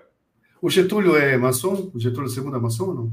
Getúlio, creio que não. Ele é membro do canal. Getúlio, por favor, se manifeste se você for, de qual cidade e de qual Oriente e rito, por gentileza. Olha, é muito simples. Quando nós. É, pra, primeiro, quando você vai se tornar maçom, você precisa ser convidado. Ao ser convidado, o teu padrinho deve conhecer você, deve entender quem você é, saber os seus conhecimentos, como que você se comporta dentro de uma de uma sociedade, como que você posiciona, inclusive de uma forma é, política, e, e assim segue. Então é o seguinte: se uma pessoa dentro de um templo ele tem um comportamento é, inadequado dentro do templo, nós temos as nossas instâncias para resolver essa questão. Se o irmão for flagrado fora do templo, vamos lá, ele foi, deu um calote em alguém, ou ele assediou alguém, existe um tribunal que vai resolver essa questão. Se a atitude do irmão foi incompatível com os princípios maçônicos, ele é convidado a se retirar. Então, Getúlio, é, é essa a questão. É, a, a, nós maçons não precisamos nos policiar. Nós sabemos quem somos, não aquilo que falamos que somos. Muita gente vai, eu sou isso, eu sou aquilo, bate no peito, é arrogante. Não, ele fala, mas dentro do íntimo dele, ele é uma pessoa, ele sabe quem ele é, não aquilo que ele está falando que ele é. Ah, eu sou humilde, ah, eu sou tolerante, ah, não, não adianta. Você falou que é humilde ou tolerante, ele não é nenhum nem outro. É a mesma coisa que você não pede respeito para as pessoas, você merece respeito. Então, essa é a questão que, que eu estou respondendo para você. É o seguinte: se o cara for pego fazendo coisa incompatível com, com os princípios da maçonaria, mesmo para maçom ou não maçom, ele vai sofrer as consequências do, do, dos seus atos. É, e, é... Só, e o maçom não tem obrigação de ficar fazendo, é, fazendo o que uma mão faz, a outra vai falar e vai falar: eu fiz isso no templo, eu fiz aquilo. Não, não adianta. Ele, ele é, é, é normal. É, ele dá e recebe, sabe? Então não tem como. E se ele fez alguma coisa incompatível, tá fora. Tá fora. Como é que, você vai, chamar, você... como é que você vai chamar um cara que é trambiqueiro, um vagabundo, de, de irmão? Não vai. Não vai, velho. Não dá. Não vai porque esse cara você não vai confiar sua família a ele. Não, não. E, e você falou uma coisa muito interessante. O irmão maçom é aquele assim que você vai para a guerra e fala assim: você vai cuidar da minha família, Anivaldo. Eu vou para a guerra, mas você vai cuidar da minha família. Você vai confiar a tua família para ele. Você entendeu? É isso que eu. E, quando eu estou falando em guerra, não tipo Ucrânia, não. É a guerra do mundo mesmo. Aquilo que a gente tem que enfrentar todo dia. E saber que se eu precisar disso, você vai pegar o Marcelzinho e vai falar: a partir de agora eu vou te você instruir. Vem aqui, vamos no caminho. É, é por aí mesmo. E como é que você vai querer botar, confiar a tua família para um cara que você sabe que não presta e vai congregar no templo com ele? Tá fora. É. Show de bola. O Luiz João, ele manda aqui, ó. Que belo exemplo de vida, irmão Anivaldo. Posso entender de onde veio a sabedoria e o, e o quilate do irmão, com toda a sua humilde. Parabéns. Isso aí, ó. A Carol manda aqui, ó. Bacana, que legal. Show, Carol. O Tiago Gonçalves manda: Salve, salve, fraternos. Quarta que vem uma quarta que vem uma honra dessas, minha iniciação estará em andamento. Uma hora dessas, minha iniciação estará em andamento, 30 do 3. Ô, Tiago, tá anotado aqui, ó. Tiago Gonçalves no meu calendário aqui, ó. Eu não esqueci, fazendo propaganda para a caixa aqui, para na próxima quarta-feira emanar energia positiva para você aí e a partir da outra quarta, então, recebê-lo como um irmão em nossa em nossa fraternidade. Meu querido Bruno, meu querido irmão lá do Rio de Janeiro também, pessoal do Rio de Janeiro em peso aqui, Bruno Cavalcante manda, cheguei atrasado, mas cheguei. Beijo no seu coração, Brunão. Estimo que esteja tudo bem aí com você e com os seus. A Caroline Mendes manda. Esse assunto foi o meu, hein, Marcel? Tem vários maçons no ministério na igreja. Sim, Carol, tá vendo? E o Anivaldo acabou de reforçar tudo isso. Show de bola.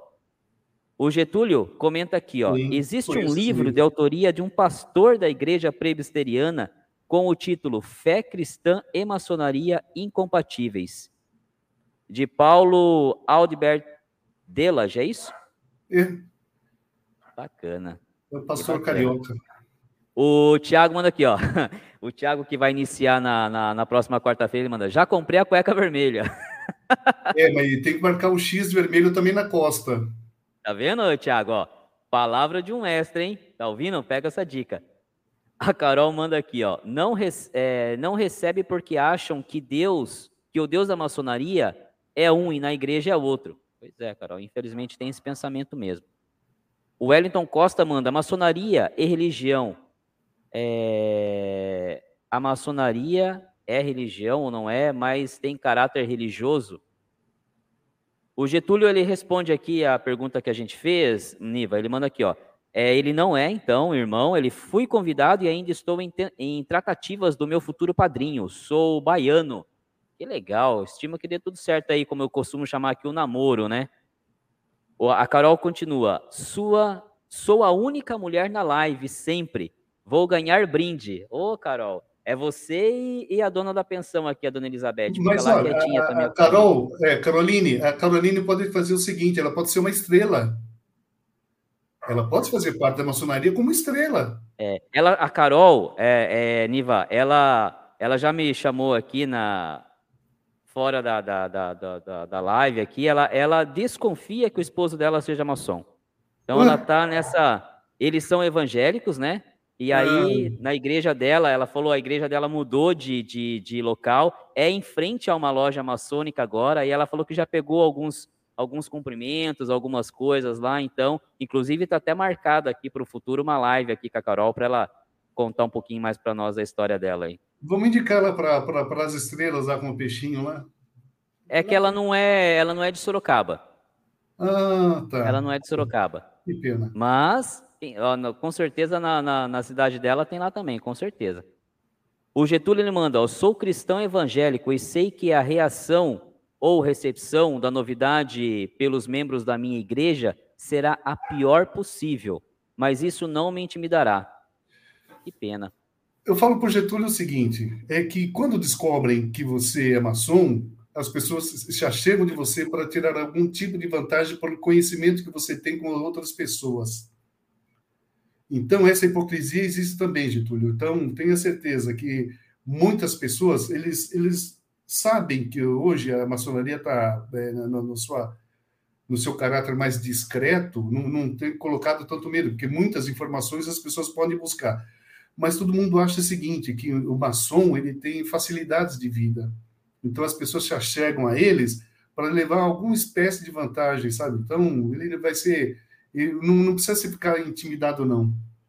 É, mas essa questão, essa questão que o Getúlio está falando aí, Mano Niva, aconteceu, eu, eu vi isso. Esse tio da, da, da, da Beth, que, que é maçom e está adormecido, ele só adormeceu porque a esposa dele, ele é de uma cidade aqui do interior de, de, de São Paulo, inclusive ele é agente penitenciário, e ele adormeceu porque a esposa dele queria muito participar das atividades da igreja. Né? Eles são católicos, só que a igreja, né, o padre da igreja, então, era aquele que, que excomungava os maçons.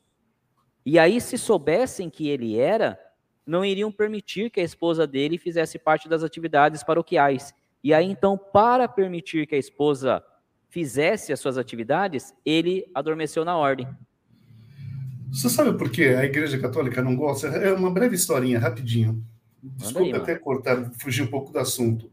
Mas é, Martinho Lutero, quando ele colocou as 95 propostas dele na, na, na, na, porta da igreja, e depois ele teve que escolher entre eh, continuar na igreja, sair, sair fugido da, de, da, da Alemanha, é, quando aconteceu isso, o Martinho Lutero ele foi é, ficou escondido durante três anos pelos maçons num castelo na Itália.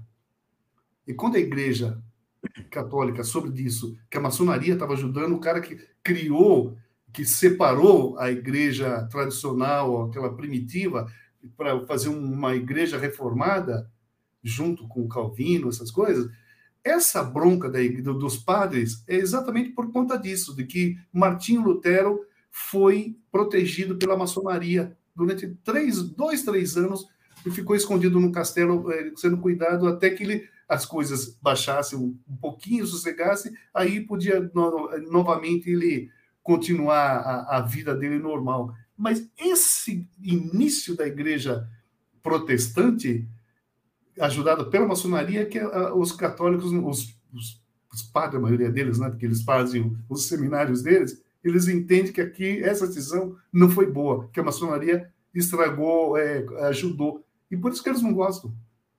É muito interessante. É, birra? É birra? Birrinha, é mimimi. É. O Tiago Oliveira, ele manda aqui, ó. Anivaldo, o que a maçonaria mudou na sua vida, família, é, familiar e profissional? É, vou falar uma coisa interessante. Onde quer que eu vá, onde quer que pise, tem maçom. Então, eu, eu tenho uma, uma vantagem muito grande. A minha vida profissional, ela é, é... Os meus diretores em São Paulo, a maioria deles são maçons. Na minha base da Polícia Científica em São Paulo, deve ter pelo menos ali uns 15 diretores maçons. E eles se cercam de irmãos maçom de outra loja para administrar a polícia científica. Então, isso é maravilhoso. Quando eu estava no jornal Cruzeiro do Sul, óbvio, o Cruzeiro do Sul inteiro era, era, só eram maçons. Então, isso também facilitava muito, muitas coisas. Na minha vida profissional, quando eu tinha que fazer alguma matéria, alguma reportagem exclusiva, a primeira coisa que eu sabia é maçom ou não é maçom. E aí a gente tinha as informações privilegiadas me ajudava profissionalmente. Bom, mas os princípios da maçonaria, que na qual eu fui criado, me ajudam até hoje para é, cuidar, é, administrar minha casa. Eu ainda estou, sou casado há 40 anos, e mais quatro de namoro, 44 para cinco anos de namoro. É, é, mas por quê? Quer dizer, não, isso não quer dizer ainda com a mesma mulher. Fica até perigoso de dizer isso, porque aí tem pessoas que já se separaram diversas vezes. Mas não. A tolerância que, que, que a, a, a, maçonaria prega e na qual eu fui é, talhado no ferro, no fogo, sabe? Então, tudo isso, a, a, a maçonaria me fez renunciar de certos conceitos, preconceitos e me ajudou a educar e formar os meus. E não os meus, eu também ajudei muitas outras pessoas eh, com outras com, com recursos para que elas pudessem sobreviver e ter o mesmo princípio. Então, todos aqueles na qual eu tive o privilégio de, de, de passar os princípios maçônicos, eu acho que foi um negócio muito bem sucedido.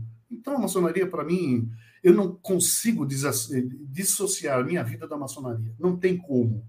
Não tem, não há, não tem como. Ah, vamos supor, e se você não tivesse é, é, é, é iniciado maçom, se você não tivesse sido criado por maçons, como que você seria?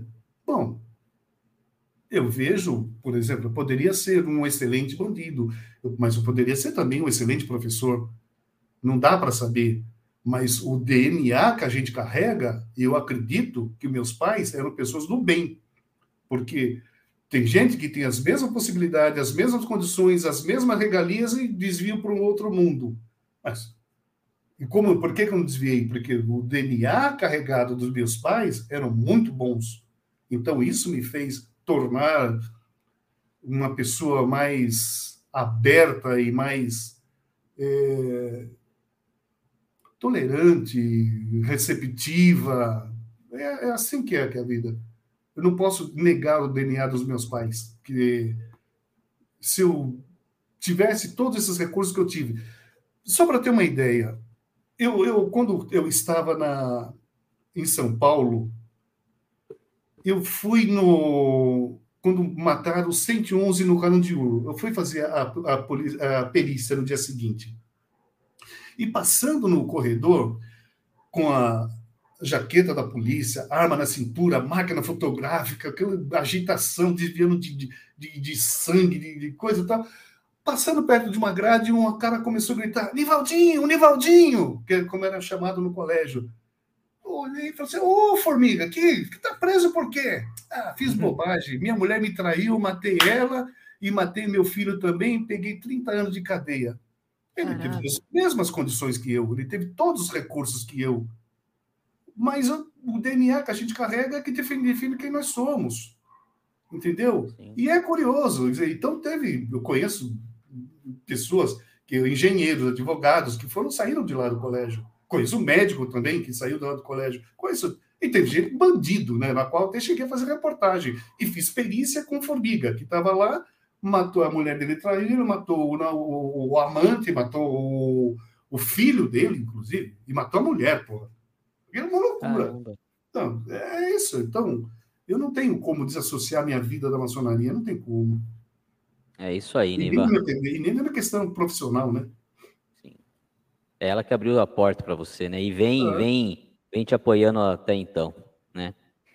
A Carol manda aqui, ó. Não entendo muito, mas estudo bastante sobre maçonaria, como lhe falei. É isso aí, Carol. Conhecimento é algo que ninguém lhe tira.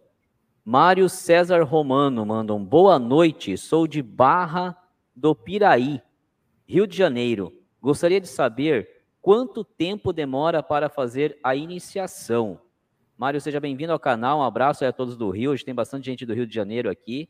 E, bem, eu, seguinte, como eu já disse aqui em alguns, alguns vídeos, Mário, a iniciação, ela não tem um tempo, vamos assim, cravado, né? Um tempo, um tempo é, é, que seja, tenha que ser cumprido por todas as lojas. O que eu sempre digo aqui é que ela demorava o processo, como eu chamo de namoro, que é o de você ser convidado, preparar a documentação, as sindicâncias, vai documentação, volta a documentação e marcar sua iniciação, demora entre seis meses a um ano e meio, demorava. Tá? Isso depende muito da necessidade da sua loja, depende muito da, da, da sua cidade. Hoje, pós-pandemia, né, a gente retomando as atividades, esse tempo se encurtou bastante. E eu já estou recebendo relatos e já estou vendo vários processos acontecerem no intervalo de seis meses, tá? Porque as lojas tivemos, infelizmente, muitas baixas de irmãos que foram por ente eterno, as lojas estão precisando se recompor. Mas um tempo que eu considero para você aí é médio é até um ano e meio. Hoje em dia, pós retomada pandêmica aí, as coisas estão acontecendo no prazo de seis meses, mas até um ano e meio é um tempo aceitável para você estar tá aí nesse processo aí do namoro até a data da sua iniciação, ok? O Tiago Gonçalves ele manda: sou batista ativo, trabalho em minha igreja, já sonhei a opinião já sonhei, a opinião de alguns irmãos é, são as mesmas da maioria, infelizmente. Me comprometi com minha família ser, mais, ser o mais discreto possível. É, Tiagão, tem que ser para evitar. Eu, é, eu fiz isso com o Marcel, né, quando eu entrei. Falei, o Marcel era pequenininho.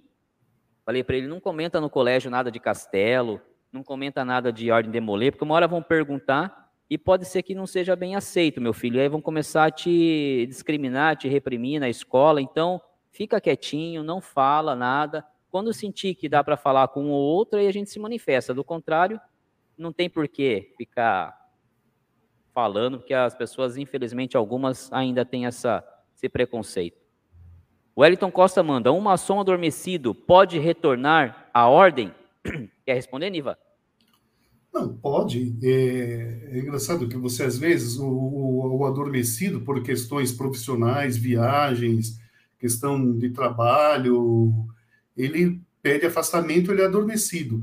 Só que o ideal seria agora o irmão, se ele pretende voltar, ver o, qual é o melhor dia, qual é o, o, o dia da semana que ele pode praticar a maçonaria em templo.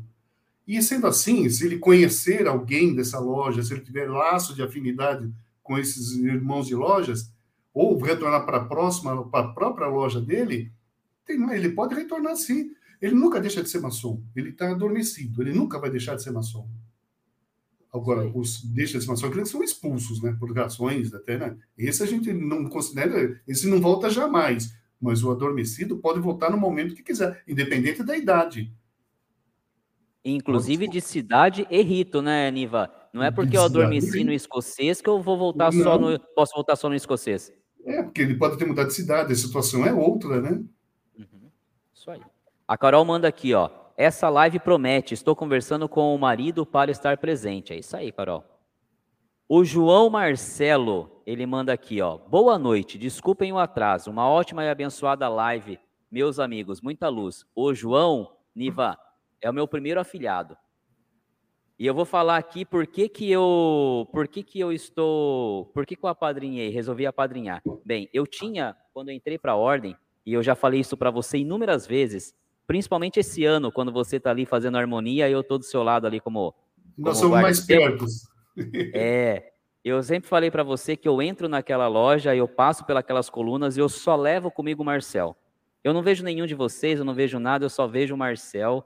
E, e, e, meu espírito, minha mente, meu coração, eu acho que vai explodir o dia que o Marcel falar, pai, agora eu quero ser maçom e eu puder é, ver o meu filho atravessando as colunas da Manchester.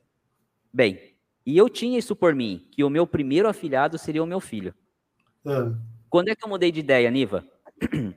Quando um belo de um dia, eu cheguei na loja e estava montando a loja, estava como companheiro, montando a loja, e me chamaram.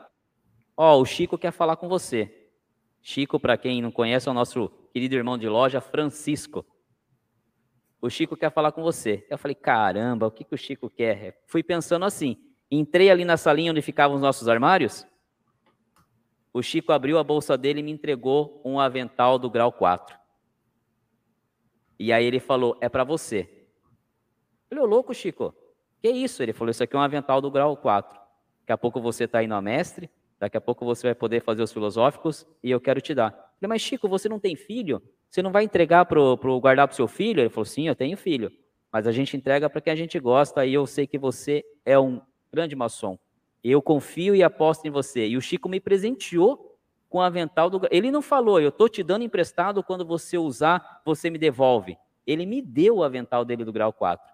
E aquele gesto me fez pensar assim: eu não posso ser egoísta ao ponto de guardar essa oportunidade lá para frente, quando o Marcel sentia a vontade. Isso vai demorar mais quanto tempo?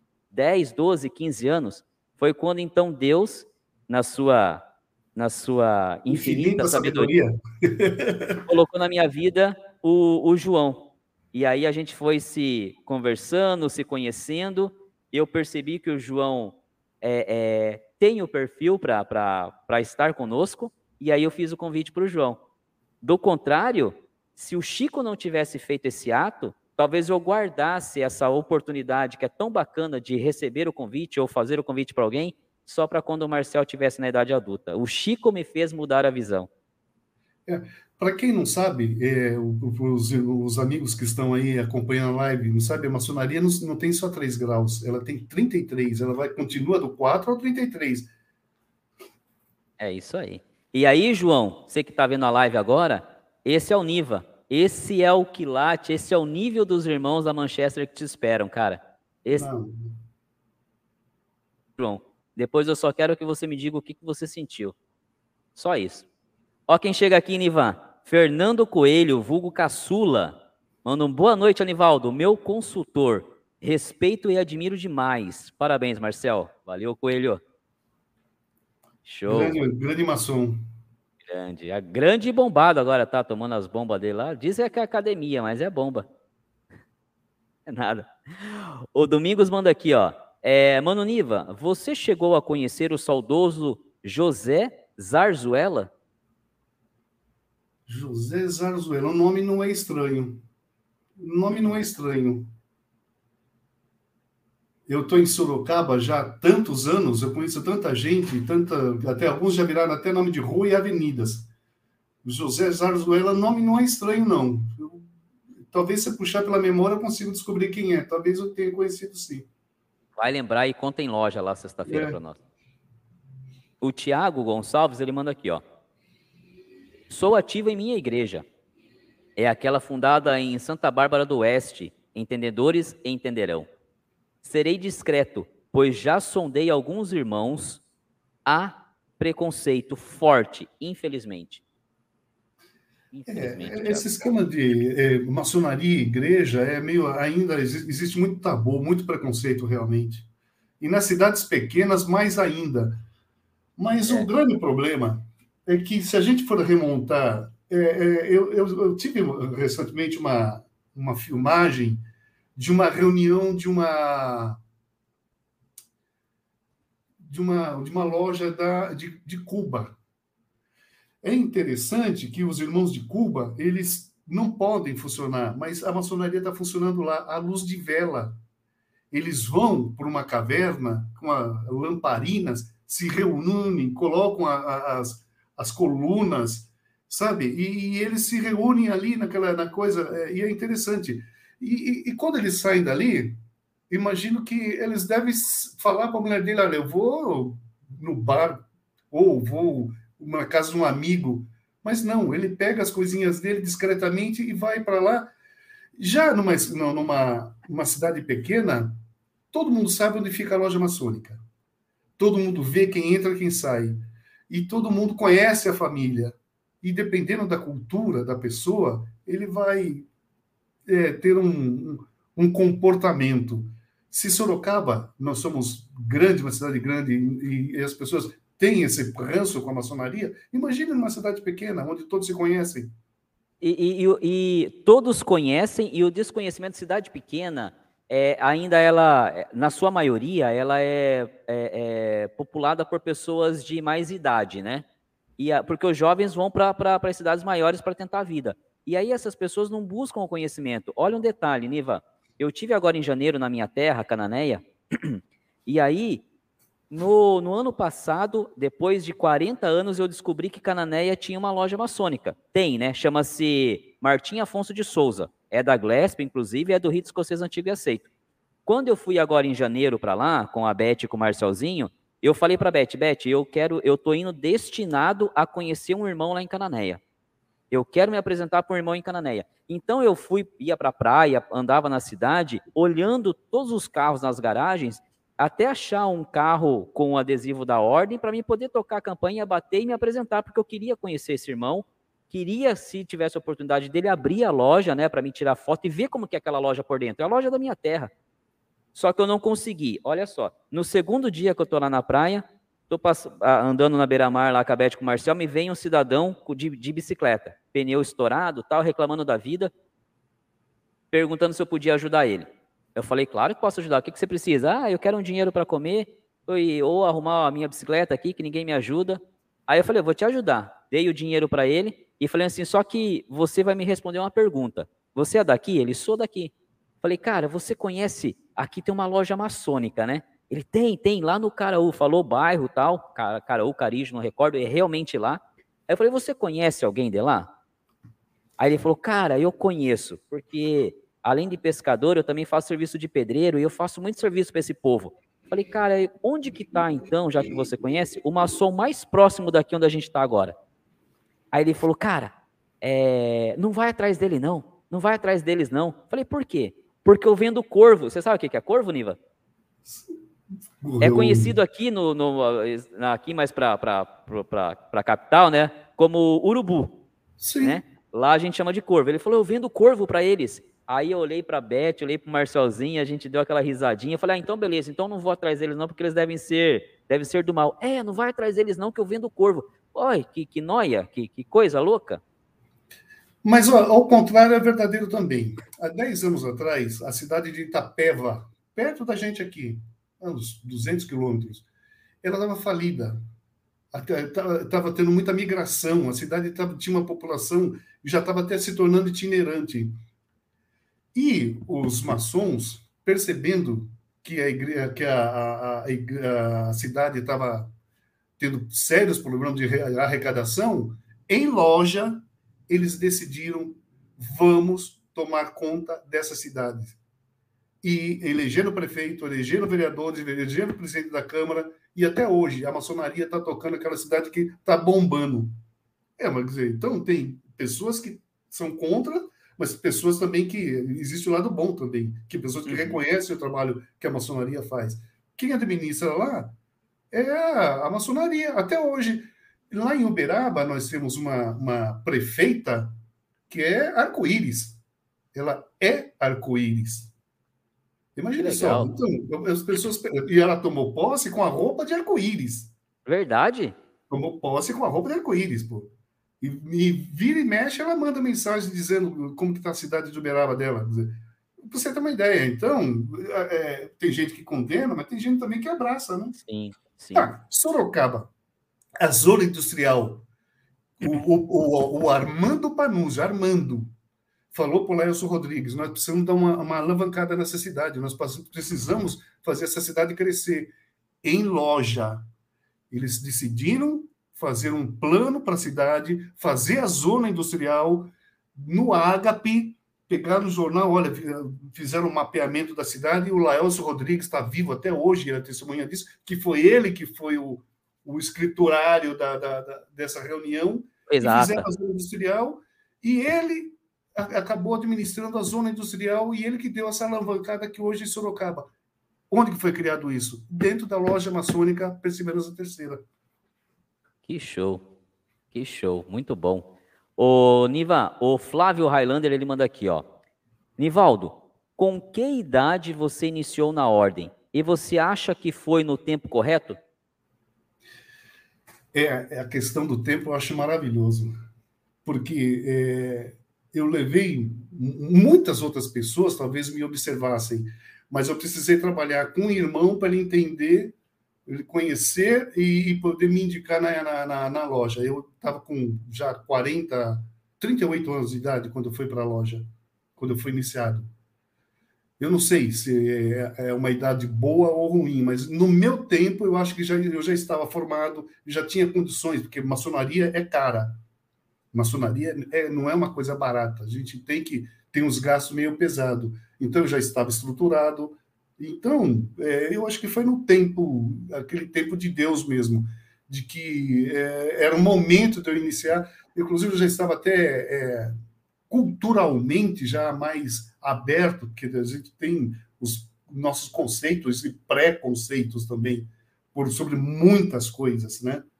E a gente sofre sobre isso também. Então eu cheguei, acho que foi na idade boa, e eu cheguei lá com meus 38 para 39 anos de idade. 38 para 39? Isso aí. Você falou de, de, de cercar o Niva. Tem um vídeo aqui no canal, um pensamento, inclusive, que eu digo sobre isso. Chama-se Quanto Custa Ser Maçom? Onde eu detalho cada etapa, e justamente para as pessoas saberem que essa, essa, esse mito de que entrar para a maçonaria vai ficar rico, na verdade, entrar para a maçonaria você tem que ter disposição, dispor do seu tempo e de recursos. Né? A gente está voltando agora às atividades dos eventos, você sabe disso. Eu estou uhum. com, na minha bolsa com, com, com, dois eventos, a Parmediana dos Demolê, que eu estou vendendo os, os convites. Você sabe, você também entreguei para você no, no, no sim, domingo, sim. mais lá o evento do, do, do, mano, do Mano Peixinho que entregou. Então, é isso aí, é, é gasto né, é dispor de recursos para ajudar na benemerência. E, o, e você vai ter é, retorno de acordo com aquilo da sua expectativa de fazer aquilo que a, a, a maçonaria está te oferecendo. Talvez aí Sim. seja a maior riqueza. É isso aí. O João Marcelo manda: bonita essa lembrança dos seus pais, Anivaldo. Muito pertinente, lembrar que pessoas no mesmo ambiente podem seguir caminhos distintos. Parabéns. Isso o... é fato. Você está diante de um quadro, duas pessoas vendo o mesmo quadro, cada um tem uma opinião, cada um tem um pensamento. É difícil.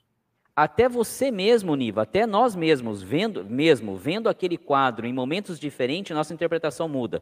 Com certeza, é? com certeza. É, é daí a graça, a graça, a relevância e importância que a gente diz de as nossas instruções, ler elas sempre porque você vai entender uma, uma palavra, uma frase, um momento que quando você recebeu ela, você não entendeu ou não teve aquela interpretação. Né? É, e, é, é, por isso que eu acho interessante para os irmãos maçons vão entender isso, que cada iniciação não é uma pessoa que está sendo iniciada, nós todos estamos iniciando de novo. É, isso aí. O Jailton Ferreira manda, boa noite, fui convidado, mandei a, mandei a solicitação espero a iniciação. Show de bola, Jailton, estimo aí é, é, sucesso aí no progresso, e se puder dizer aqui, se você souber o nome da, da sua futura loja aí, o Rito. Ah, e ele comenta que foi aprovado. Show de bola. Fico aqui no, no aguardo, cara. O Tiago ele manda, não é, precisa ler é, meu comentário anterior, repetiu, beleza. O Leandro, Leandro Miranda, mais um querido membro do canal, ele manda, Marcel, primeira vez que vejo você revelar ser o padrinho do João. Pois é, Leandro, agora não tem mais o porquê é, não esconder, nunca foi esse o motivo, mas não tem mais o porquê não falar, já que a iniciação dele está tão próxima. Se for da vontade do grande arquiteto, está marcado para o dia 1 de abril, apesar de ser dia da mentira, não é uma mentira. Estamos só esperando aí ó, o, o, a, a, documentação chegar a tempo. E chegando, dando tudo certo, dia 1 de abril, teremos mais um valoroso irmão na Manchester. Com certeza. O Marcelo José diz assim, ó, boa noite, saudação, saudações fraternal, irmão, boa noite. Olha quem chegou aqui, o meu, o responsável por eu estar na ordem aqui, o meu padrinho, que, é, que tem vergonha e não quer me dar uma, uma entrevista aqui, me dá o prazer de, de falar com ele. Roderley Silva de Matos, mais conhecido como Bully. Mano, boa noite, Marcel e Niva. Bully e Elisângela. Boa noite, padrinho. Seja bem-vindo à live, viu? A Elisângela já participou aqui. Você é a primeira é. vez, seja bem-vindo à live ao canal. A Elisângela é mais maçom do que muitos irmãos. E ela falou que toparia aqui da fazer a live. O Bully já falou que tem vergonha. Não duvido. O Adilson Tadeu, mano. Boa noite, Marcel e Anivaldo. Boa noite, meu querido. O Adilson é o pai do Murilo, Niva. Ai, que legal. Legal, legal show de bola. Marcelo José manda aqui, ó. Uma pergunta: O que é maçonaria universal? E maçom escolhido. E por que que os irmãos do rito antigo não aceitam? Bom, vamos lá. A maçonaria universal. Você é iniciado aqui, em Sorocaba, e você pode ter acesso a todas as lojas maçônicas, não seu rito, em qualquer parte do mundo. E ela é universal também pelo outro conceito de que o ritual aplicado aqui é o mesmo no mundo todo, não tem manual ritual adaptado. Aquilo que o Joanne fez na iniciação, eu fiz aqui. Aquilo que o Roosevelt fez na iniciação, eu fiz aqui. Então, ela é universal nesse sentido, que ela não tem um, uma, uma, uma, um rito localizado, um, ritual, um, um ritual localizado ou ordens localizadas. Ela é geral. O maçom escolhido, a gente considera ser escolhido, que assim, você. É, é, por exemplo, existe a, a, a, a, loja acadêmica, que é para os universitários. Como que você vai perceber que uma Fraternidade pessoa, acadêmica. É, é, aqui em Sorocaba, a loja Fraternidade Acadêmica e tem a Fraternidade é, é Acadêmica é, Perseverança Terceira. Tem duas lojas acadêmicas aqui. Mas como é que você vai para uma faculdade, um universitário, uma pessoa que recém formou o caráter dele, que está na faculdade e ele, você vai olhar aquela pessoa e dizer, será que ele tem perfil de ser maçom para ser maçom? Ele tem o quê? 22, 23, 24, 25 anos. Como é que você vai enxergar que essa pessoa pode ter, estar dentro dos princípios de maçonaria? Esse é o escolhido. Essa é a forma da gente entender do maçom escolhido.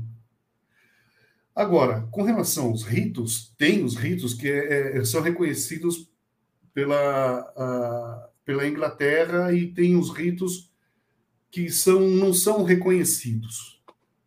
Eu não sei, fica meio complicado. Isso eu vou deixar para uma live, o irmão Marcel explique as questões de ritos, porque a gente pode entrar dentro de uma coisa que é, não é interessante discutir abertamente. Mas os ritos reconhecidos, que são o rito escocês antigo aceito, ou, ou, ou, não é nem questão do rito, é a questão da ordem, né? as potências. As potências, os ritos são reconhecidos, as potências que não são reconhecidas. Então, é, é, eu acho que essa que é a pergunta que ele quer saber. Não é o rito, é a potência, porque todos os ritos são reconhecidos, todos. as potências que têm o problema de reconhecimento, né? De regularidade, né? De regularidade também. Isso aí. O Vinícius Soares, ele manda aqui, ó. Boa noite. Fico vendo o canal sempre.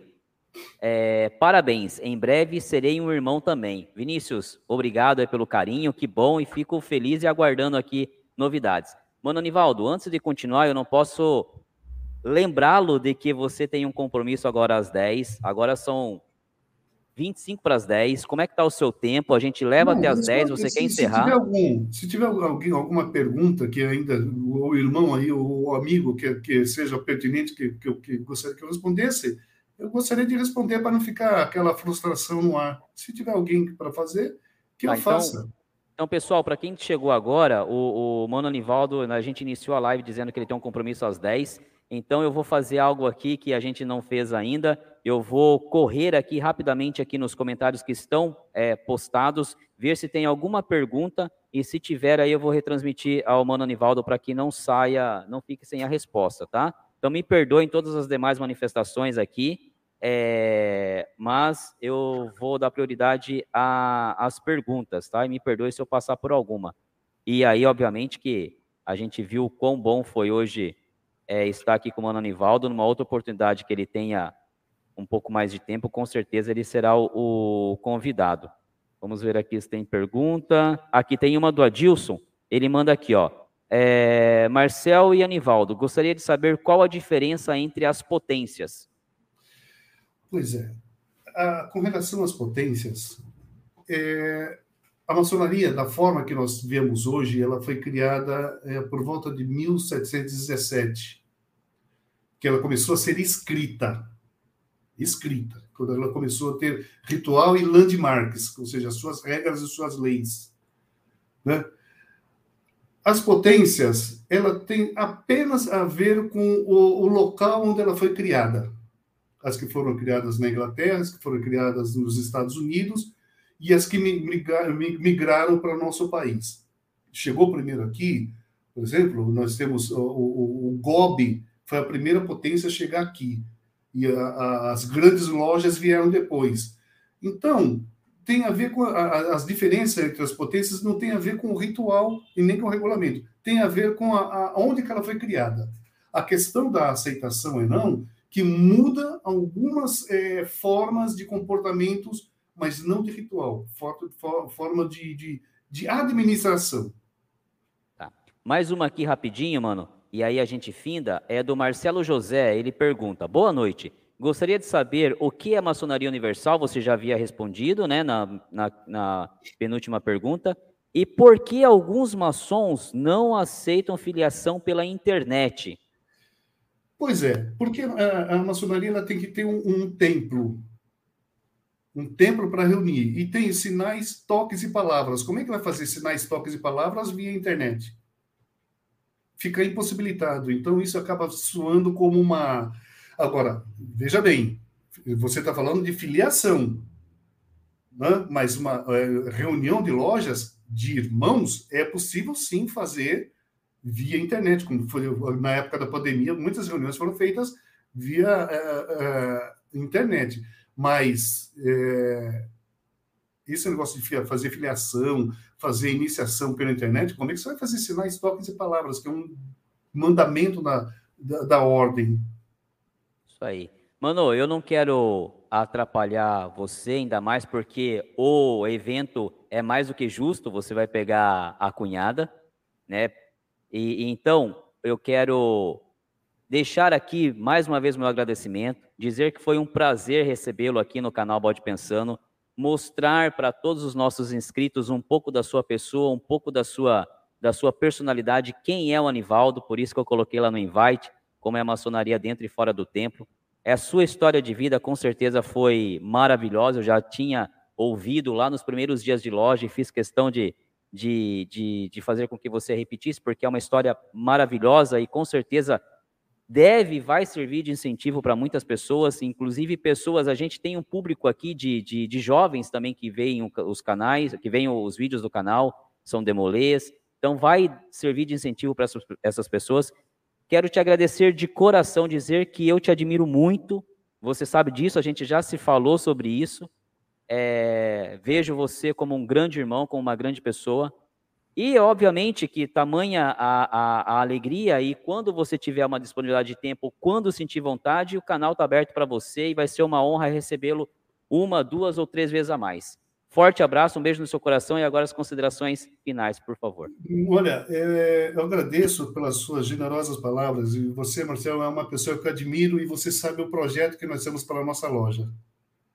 Já comentamos sobre isso e, e você é uma pessoa que eu estou ali observando, que eu estou uh, assediando, para que nós uh, possamos ter uma, uma maçonaria, resgatar os princípios da maçonaria como nosso primeiro amor. E graças a Deus eu tive o privilégio por ser cuidados de ser tratado e, e, e o orgulho de ter maçons cuidando de mim e que ensinaram e que me, me permeiam na minha vida me desculpe a emoção, mas é assim, mas é que é, falar desses irmãos e falar de maçonaria para mim é um negócio assim muito gostoso e muito emotivo.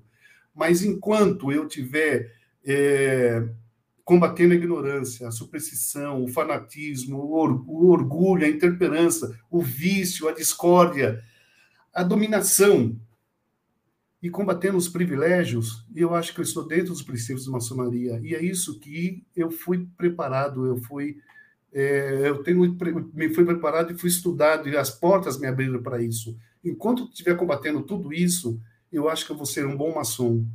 A partir do momento que é, eu deixar de escolher o meu candidato fora dos princípios, dos meus valores, eu aí então eu deixei de amar o meu país.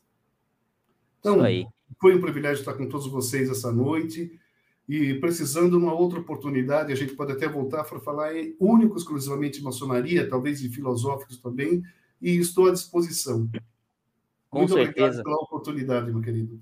Foi uma honra, foi uma honra, meu irmão, ter você aqui no canal. Com certeza engrandeceu bastante essa nossa quarta-feira. A todos, estou vendo que está chegando gente aqui agora. Eu lamento, todo mundo aqui acostumado, nossas lives levam em média três horas de duração, mas hoje, por um momento, por um motivo nobre, a gente vai ter que se encerrar para que o Mano Anivaldo prossiga com seus compromissos na vida profana. Quero desejar um ótimo, já que a gente está aí findando a semana, um ótimo final de semana a todos. Que o grande arquiteto do universo abençoe e proteja o plano e prospere a vida de vocês. Que a gente possa se ver aqui na próxima quarta-feira em mais uma live, com muita saúde, com muita luz.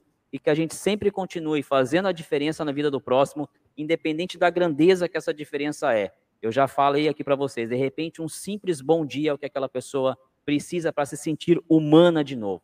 Então, beijo no coração de vocês, fiquem com Deus, até a próxima quarta. E para quem está chegando agora, não deixe de ver a live lá na, na, playlist Lives, não deixe de nos ouvir nas plataformas de podcast e os cortes que vão para o ar a partir de amanhã. Mano Niva, beijo no seu coração, muito Outro. obrigado, viu? Deus te abençoe. Amém, Até nós mais. todos.